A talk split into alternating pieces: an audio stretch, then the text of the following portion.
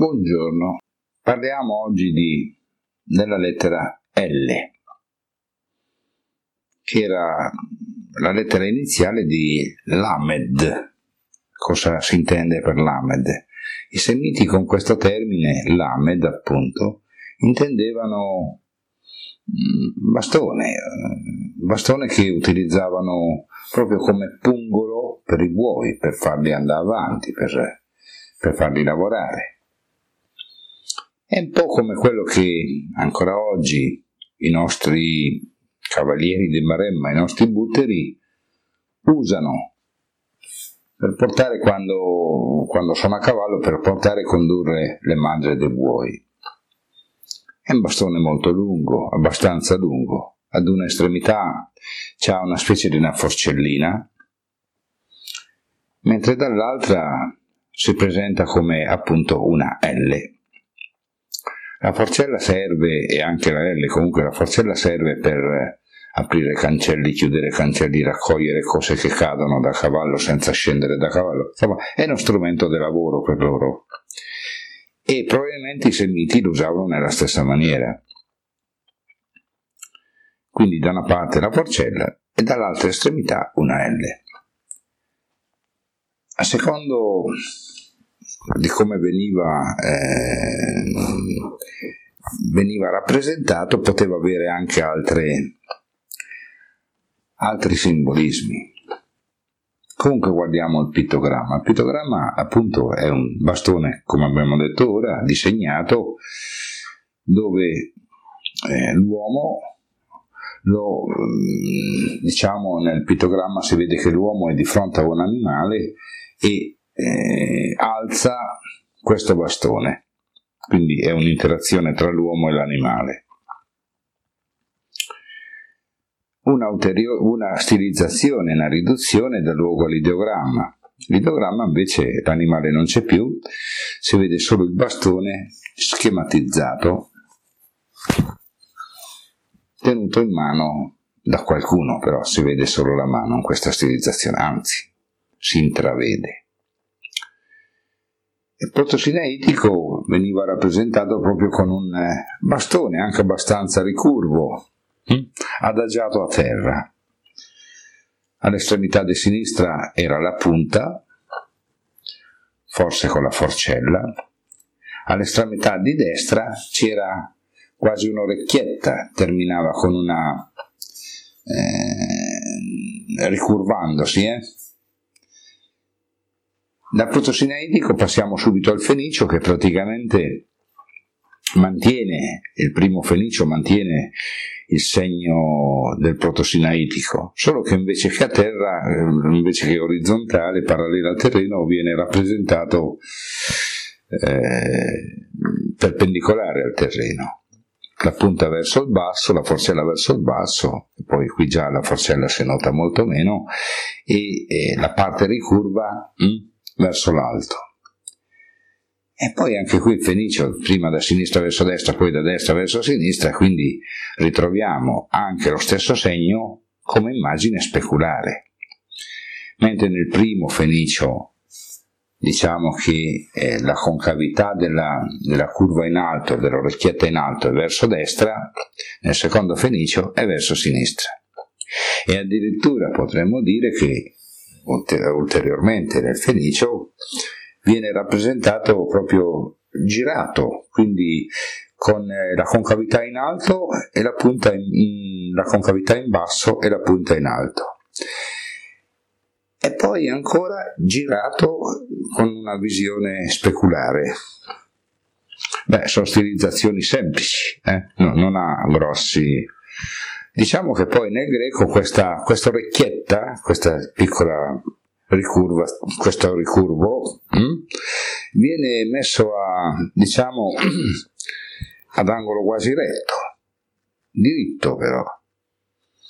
E siamo quasi come la nostra L. Hm? Ancora non proprio diritto, un pochino curvo, poi piano piano nel greco si passa a quello diritto, poi sinistra, destra, destra, sinistra, ecco ci sono tutte queste formule, comunque è una nostra L girata una volta verso sinistra, una volta verso destra, una volta verso in alto, una volta verso il basso. E questa infatti è una stilizzazione semplice che riguarda grosso modo quasi soltanto un, un senso di rotazione. Mm?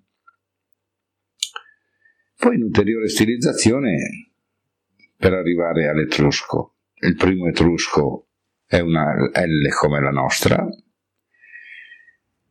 Il secondo etrusco, diciamo un'altra forma di etrusco, c'è che la, diciamo la, il segmento di retta che, sta, che coincide con la base è normale, hm?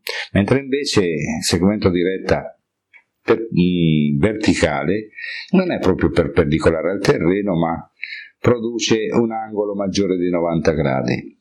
Poi un'altra forma d'etrusco dove c'è una rotazione eh, speculare e quindi non è più a sinistra della base il eh, segmento di retta verticale, ma è a destra. Nel latino, beh, la L del latino se la conosciamo tutti, no?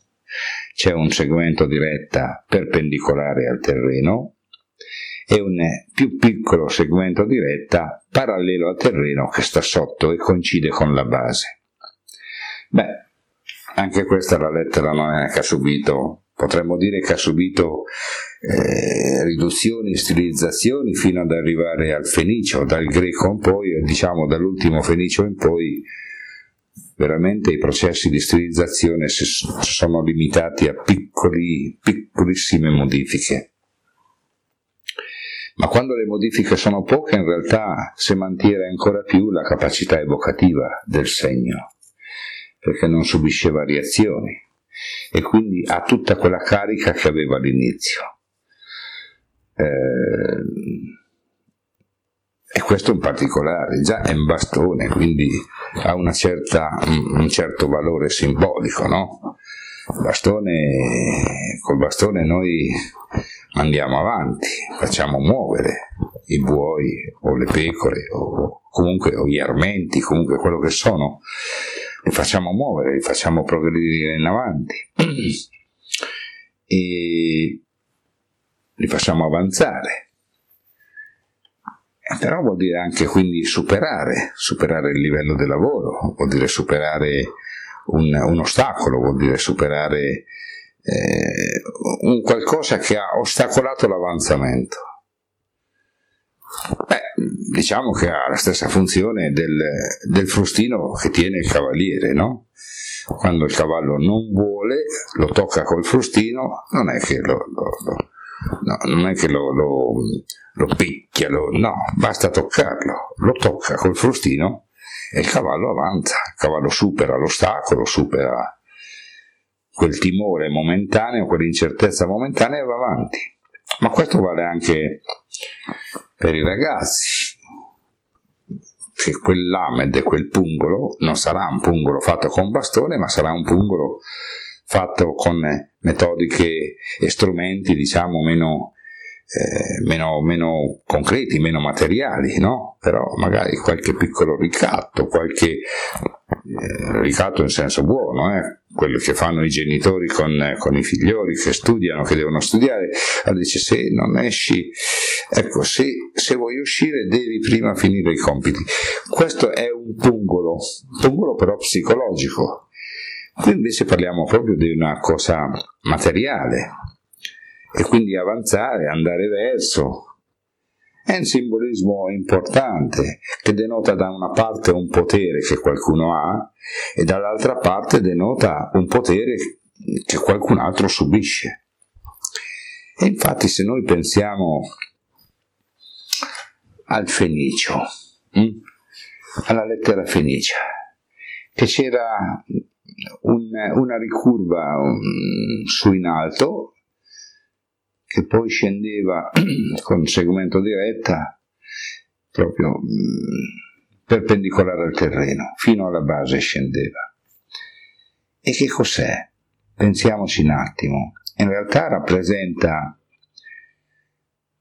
perché può essere chiamato anche in altra maniera, può essere chiamato corda, ma può essere chiamato anche scettro e sono, rappresentano le due chiavi del potere temporale e divino del pontefice, eh, il potere spirituale e il potere invece politico del pontefice.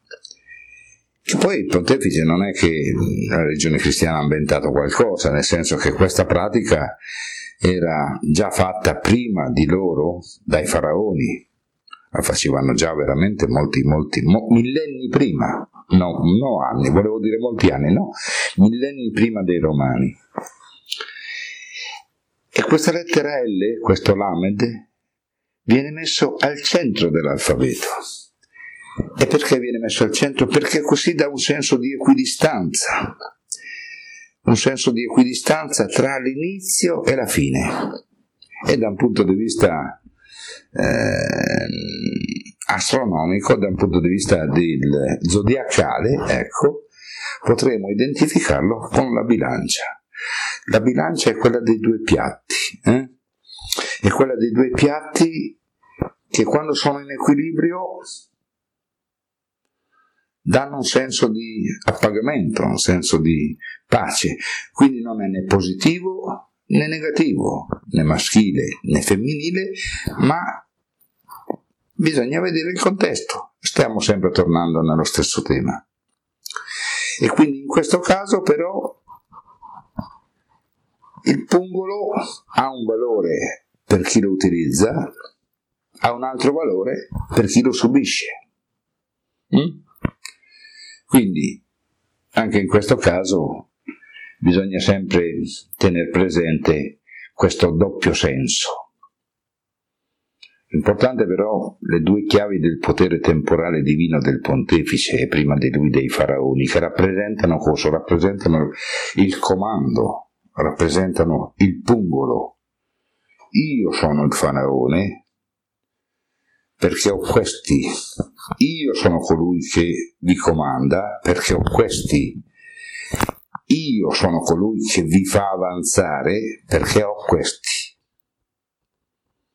questo intendendo le due chiavi, le due chiavi del potere temporale divino che il pontefice ed anche il, ehm, diciamo, il faraone prima di lui tiene sul petto incrociati tra di loro.